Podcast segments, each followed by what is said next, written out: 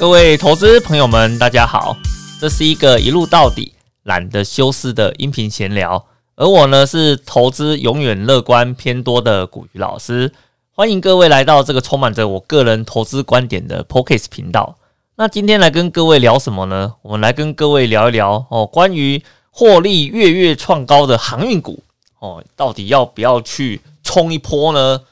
哦，老师最近在上。呃，财经节目的时候啊，哦，经常被问到这样子的一个问题啊，诶，你有没有注意到，哦，现在航运类股很夯啊，啊，你有没有注意到航运类股的话呢，天天都有各种哦利多消息不停不停的涌出啊，看到心都痒起来了。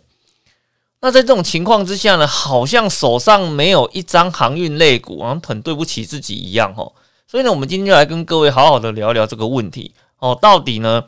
航运类股的投资哦，我们应该怎么来看？哦，那当然了，我们还是不免俗的帮自己工商服务一下啦，好不好？老师的新书《躺着就赢，人生就是不公平》哦，股鱼最强存股秘籍啊，那这本书呢，已经在三月二十四号哦，正式在各大通路上架了。哦，那这本书里面呢，集合了老师在理财达人秀里面的所有内容的。呃，补强哦，那技巧的细部说明哦，那整个呢涵盖到呢，你应该要怎么去做选股、存股的时候，应该要注意哪些事情，以及呢，我们在选购 ETF 的时候，有哪些重要的事项是我们必须要了解的哦。老师们把这些非常重要的内容全部都集合在这本书里面啊，这不是老师自己在自卖自夸了，这根本就是一本。存股的教科书嘛，对不对？好，那你如果呢对于长期存股哦这个议题非常感兴趣的话呢，哦，那老师非常的推荐你哦，可以把这本书哦那个把它放入到你的购物清单里面，找个时间好好的把它给读完哦。那我相信呢，一定对你的投资是非常非常有帮助的哦。那首先呢，一开始哦，我们先来跟各位谈一个问题哦，就是啊这个航运类股啊，它到底在涨什么东西呀？哦，那航运类股本身呢，其实呢，它有分成两种哦，一种呢，我们把它称为叫货柜轮，哦，那一种的话呢，我们把它称为是散装轮。哦，那各位要先了解一件事情呢，是我目前呢在电视节目上啊听到了这些什么长荣啦、阳明啦、万海啦，哦，那这几间的航运类股啊，它基本上呢，它都是属于货柜轮的这一块。哦，那其他像散装轮的部分呢，比如说什么像四维行啦，什么像呃惠阳 KY 啦，哦，那像这些比较偏那个散装轮的部分啊，可能在这一波的嗯那个涨幅的部分哦，它的表现感觉上是比较温吞的哦，那甚至呢跟货柜轮比起来的话呢，几乎股价的涨幅是比较有限呐。哦，所以我们在谈这个航运股投资的时候。你一定要先帮我认清楚哦。我们现在在市场上谈论的航运股啊，指的都是在货柜轮的这一块哦。那也就是呢，我们台湾主要的那三家公司嘛，哦，对不对？就是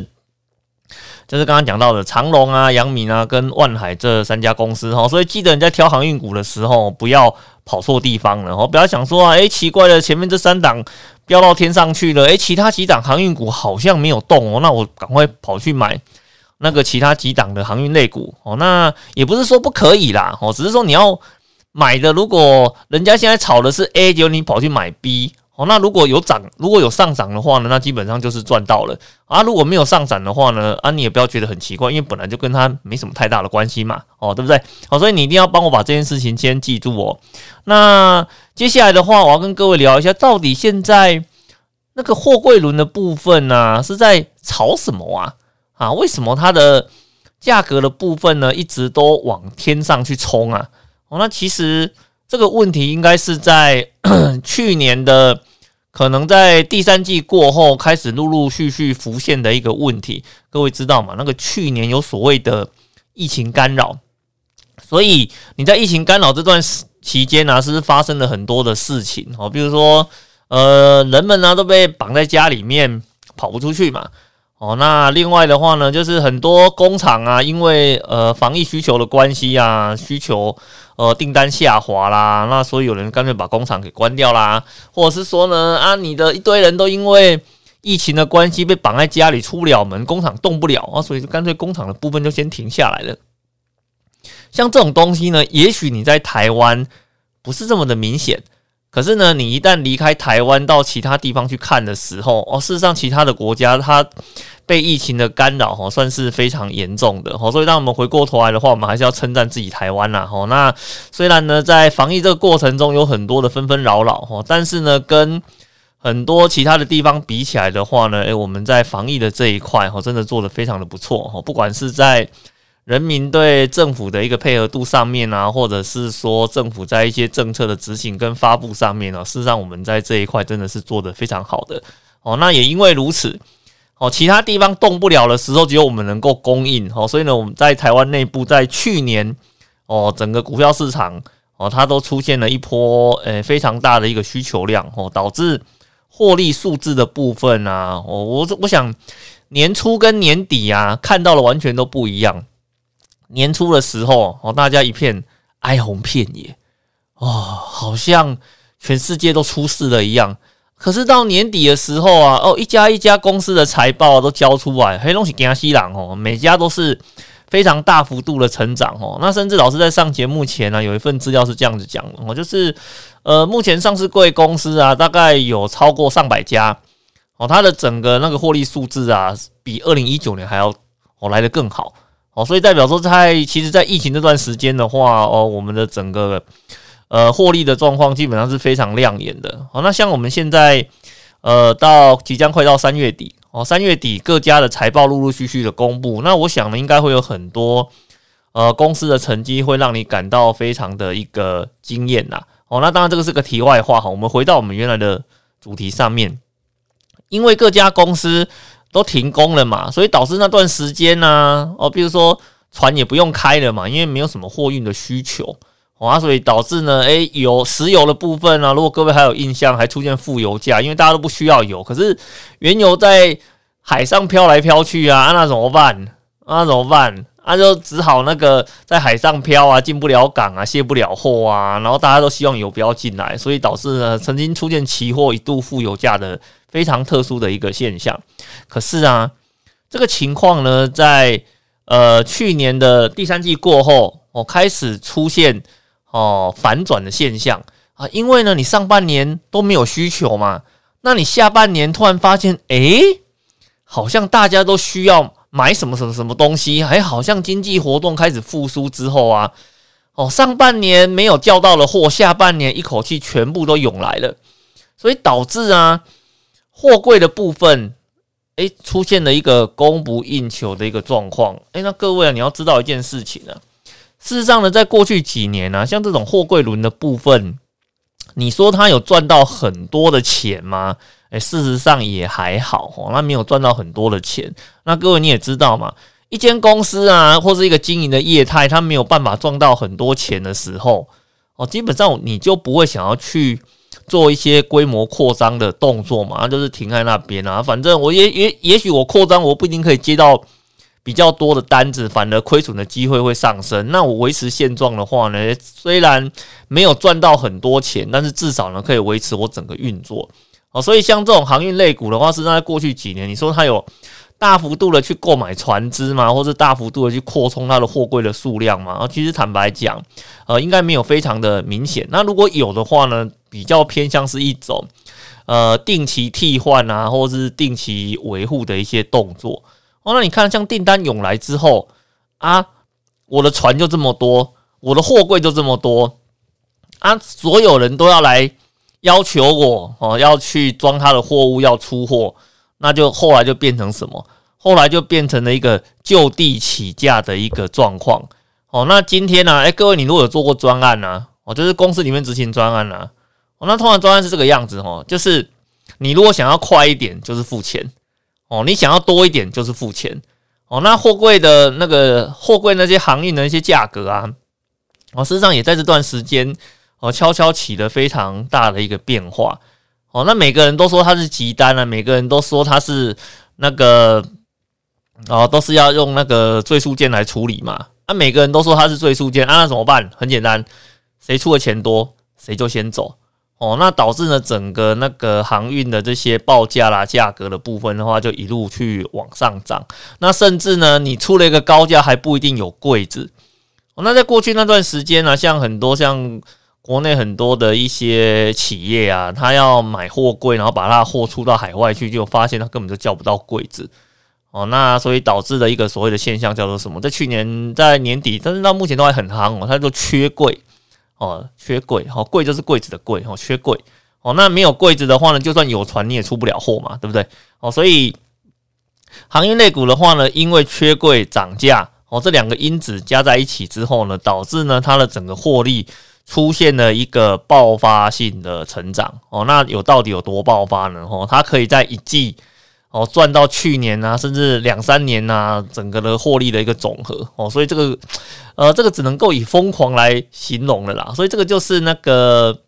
呃，目前在航运类股它的呃一个炒作的。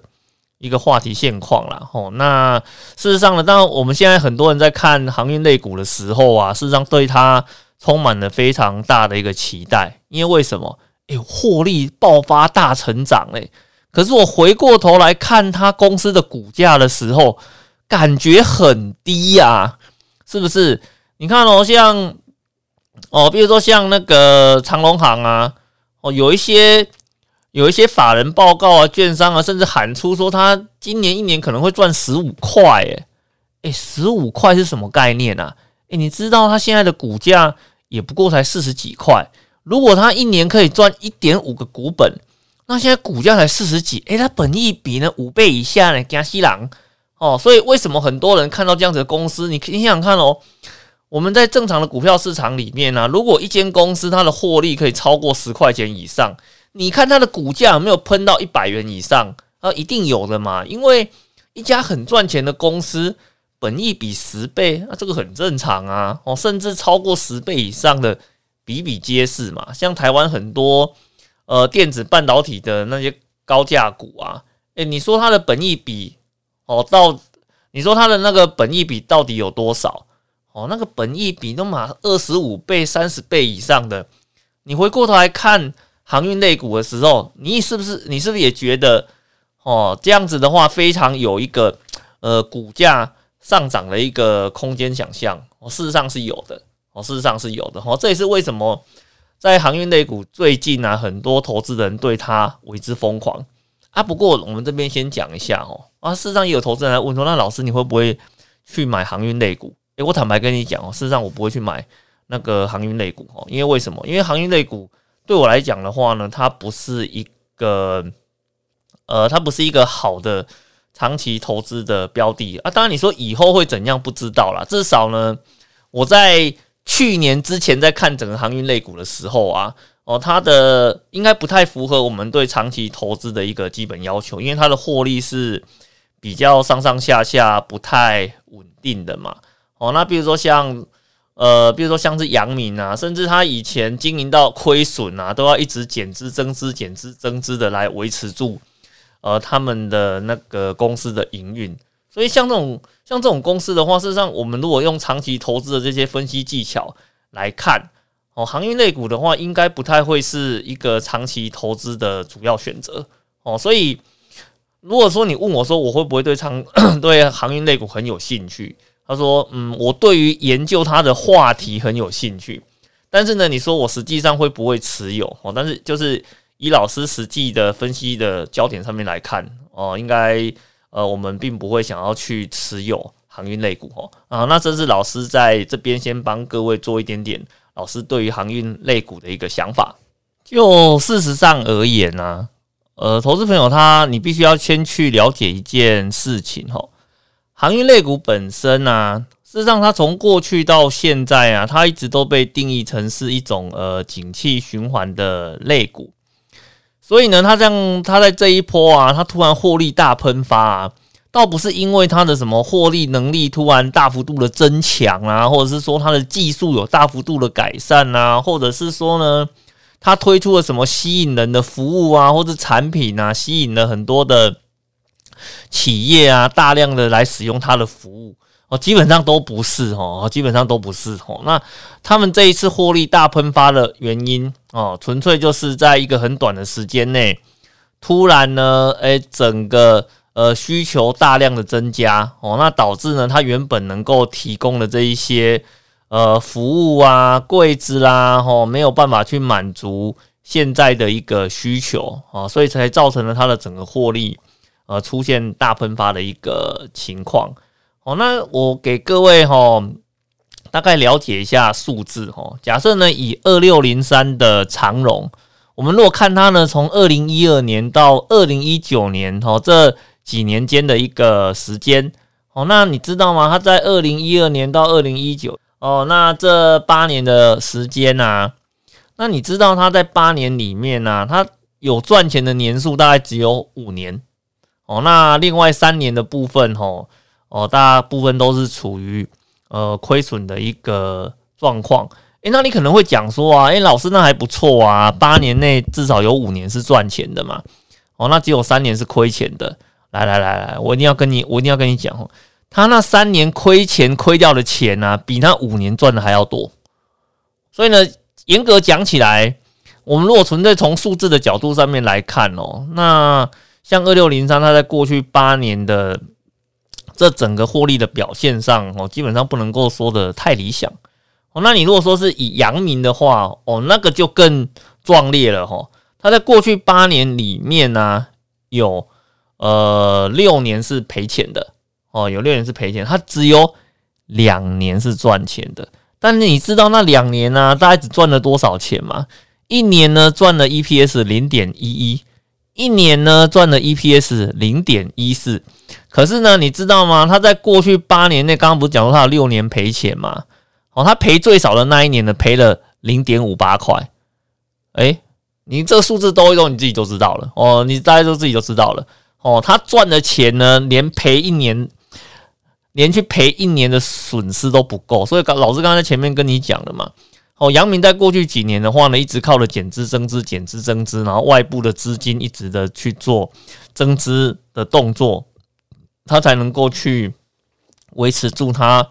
的一个生存嘛。哦，所以其实阳明在过去的话呢，可能就是说经营的状况比较不是这么的稳定。哦，那倒是呢，另外一家那个二六一五的万海，哦，虽然它也是，呃，它也是跟那个还是走货柜轮的啦，哦，那可是呢，它在过去这几年的话呢，哦，它基本上它的获利是每年它都有呈现呃获利的一个状况，但是呢，它整个获利起伏的程度啊，算是非常的高啦。哦，要么就是赚的比较多，哦，要么呢就是隔年呢，哦，赚的比较少。哦，那整个获利的起伏是比较大的哦，所以就像我们如果说呃在做一些比较偏长期投资的时候，事实上我们在选股上还是有一些偏好的哦，就是像这种获利呃上下起伏比较大的哦，那我们可能在选股的时候会把它给避开哦。那当然你说像这种获利起伏大的有没有好处？有，就是它的股价的波动的程度。可能也会比较大一点，因为你知道嘛，那个它如果获利比较差的时候，坏消息就多嘛，所以股价就很容易被打压。哦啊，如果获利消息很多的时候的话呢，当然股价就容易涨上去嘛。因为你知道嘛，如果第假设说你这一年赚的少，那隔年赚的多，那隔年很多消息都变利多啦，比如说什么获利增长啦、EPS 增长啦、毛利增长啦，这个就很容易出现。就很容易出现在这样子，就是说一年赚少，隔年多赚；一年赚少，隔年多赚这样子的一个情况啦。哦，那当然，我你如果是做长期持有的话呢，然后那像这种获利忽高忽低、获利忽高忽低的公司，可能我们在选择上就会避开了。然后这也是为什么老师前面在跟你讲的。那从我的角度，从我们这种做长期投资选股的角度上面来讲的话，事实上航运类股并不是一个。呃，非常理想的一个选择哦。那当然，你如果是喜欢做波段的哦，或是喜欢，或是觉得说股价上上下下起伏大才容易有机会的哦，那当然你要选择航运类股哦，基本上也是可以的啦。哦，因为投资就这个样子嘛，每个人喜欢的肋骨的形态不太一样哦。你不能够说你不喜欢，所以就是它一定就不好。那我想呢，我们不能够这么武断的去呃去做出这样子的一个结论啊。所以这边的话给。呃，各位来做一个参考啦。哦，所以我们先总结一下我刚刚跟各位讲的哦。那货柜这个东西啊，它今天的获利大喷发哦，并不是来自于它的产品变好了哦，主要呢就是供需出了很大的问题哦。以前呢是供过于求哦，那现在的话呢是是那个虚大于公哦，虚大于公哦，所以导致它涨价的部分一直都喷出来了。但是你要帮我记住哦，一旦它的供需状况开始趋缓哦，那我想呢，这样子疯狂的一个景象哦，就会慢慢的会荡下来了哦。这也是你在看航运类股的时候，你必须要注意到的一个地方。那我们首先先来跟各位谈一下哈，到底以今年来讲哦，今年目前是二零二一年嘛哦，那到底这几家航运类股啊，今年的获利是不是真的会比二零二零年的状况还要好？诶，各位你知道吗？这三家公司啊，在二零二零年的 EPS 都相当的棒诶。哦，比如说像长荣啊，它在二零二零年赚了多少钱？赚每股赚了五点零六块。哦，那像万海赚了五点零一块，那像那个阳明的部分呢？哦，它赚了大概两二点七七块。哦，事实上都赚的还不错哦。哦，都赚了这个数字的话，还蛮不错的哦。哦，那你知道吗？在二零二一年的时候，老师去看了各家的研究报告啊，还有看了目前坊间各种的所有的报道啊，我基本上我得到一个结论哦。哦，我得到一个结论哦。二零二一年。哦，在目前的这个时间点，各家的法人去评估这几家哦航运股哦，大概今年至少都有赚七块左右的一个实力哦。那甚至呢，有一些数字的话呢，喊到十块啦、十五块的这些报告，老师全部都看过哦。但是呢，我们先我们若不看高的，我们只看最低的哦，那你就发现呢，哦呦，最低的都至少都有看到七块左右呢。哦啊，那你看哦啊，你看去年大概赚五块嘛，哦，那今年的话可以赚七块，哎呦，那今年还有两块 EPS，还有在往上多成长两块的空间哦，哦，所以你说那个航运类股今年啊会不会很看好？诶，那肯定是看好的，因为现在现在才三月而已嘛，哦，三月估出来的数字就这么漂亮了，哦，那如果缺柜的情况比预期来的更长，哦，那也许这个数字哦可能会。吓死人哦！哦，可能会吓死人哦！哦，所以但但是啊，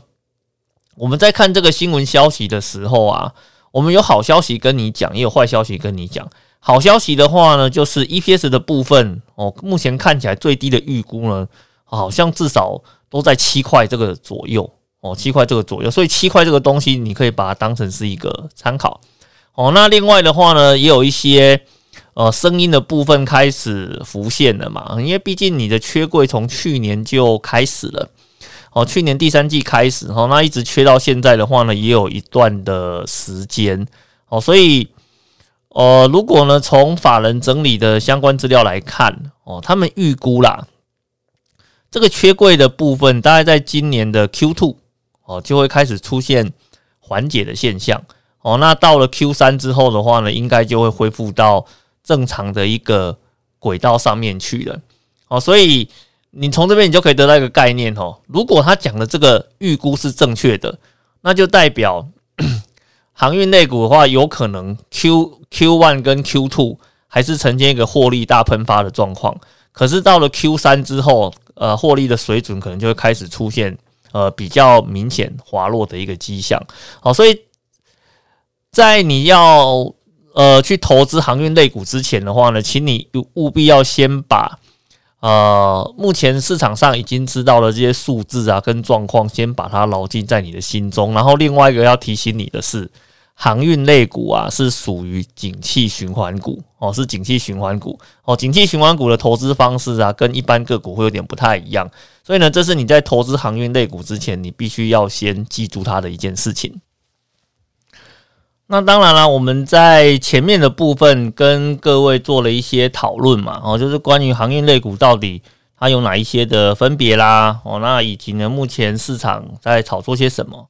啊，那以及呢，呃，它目前整个 EPS 的预估啦，还有它整个热潮的部分会持续到多久？我们在前面这一块哦，来跟各位哈，大概简单的做一些数据上面的一个整理哈。那当然，可能对投资朋友来讲啦，你比较关心的一个问题，其实不一定是在这边，你可能比较关心的是说，哎，老师啊，那它的一个买点跟卖点啊，到底应该要怎么样来看它会比较合理啊？那我想我们在前面的部分哦，就跟各位去提到了嘛，就是说。航运类股啊，它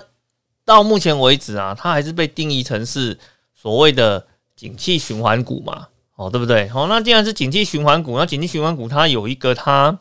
的一个投资方式，那就是什么？买在高本一笔，卖在低本一笔的时候，哦，像这个的话是属于景气循环股投资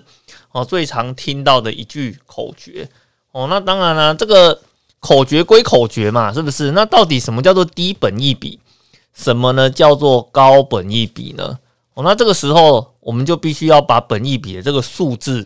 把它说的比较清楚一点。哦，那当然说老师没有，老师对投资景气循环股没有什么太大的兴趣啦。哦，所以当然说老师为了准备这一次的 p o c a s t 啊，就去呃找了相当多关于景气循环股投资的一些资料。哦，那也去看了呢，呃，这几家公司呢，它过去的本益比数字的一个表现。哦，那我们大概哦可以帮你把这个数字做了一些整理，给各位做一个参考。哦，那像这种景气循环股的话呢，一般哦都是在本益比二十倍以上的时候，哦就要开始来做一些呃所谓上车的动作。哦，那下车的时候呢，是在什么时候呢？下车的时候是在在本益比啊。可能大概八倍，呃，大概八倍左右哦，就开始准备要来跑喽。哦，就是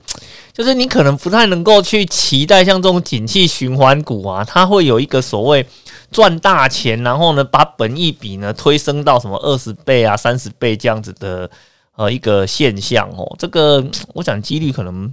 没有这么高哦，哦，可能没有这么高哦。那那反倒是呢，它的本益比啊，哦，那如果说你估起来发现它的本益比哦，已经呢到了那个八倍哦，甚至八倍啊、十倍左右这个区间的时候啊，诶，可能你就要考虑哦，是不是应该开始做一些呃获利出清的动作哦，把一些获利的部分做入袋哦。那后续的话呢，再来看它目前市场的一个表现哦。那举例来讲哦。比如说呢，像假设说是长荣行好了，我假设说是长荣行，哦，那像那个长荣行的话，哎，不是不是长荣行了，应该说长荣哦，长荣哦，那个长荣海啊，不好意思，刚刚老师前面说错，长荣海哦，那像长荣海的部分呢，假设它的 EPS 预估有七好了，